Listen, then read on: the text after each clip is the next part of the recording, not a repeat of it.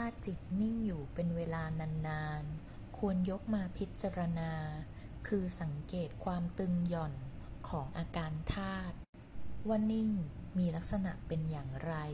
แล้วจิตที่รู้ว่านิ่ง มีความสุข ชอบใจ หรือพอใจอย่างไร สังเกตต่อว่า อารมณ์นิ่งนั้น ดับไปตอนไหน อาการตึง เบาบาง หรือแรงขึ้นต่อจากนั้น ถ้าหากมีเวทนา ก็ไปรู้ที่เวทนา อาการปวด เคลื่อนไหวหรือเปลี่ยนแปลงอย่างไร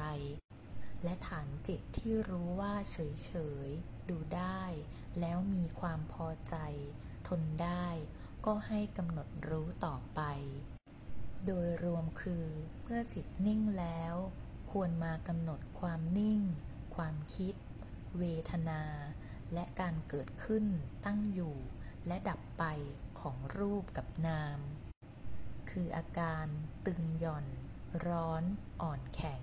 คือรูป ส่วนนามคือจิต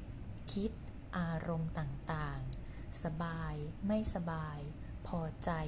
หรือไม่พอใจ ยินดี และอื่น ๆ ที่รู้สึก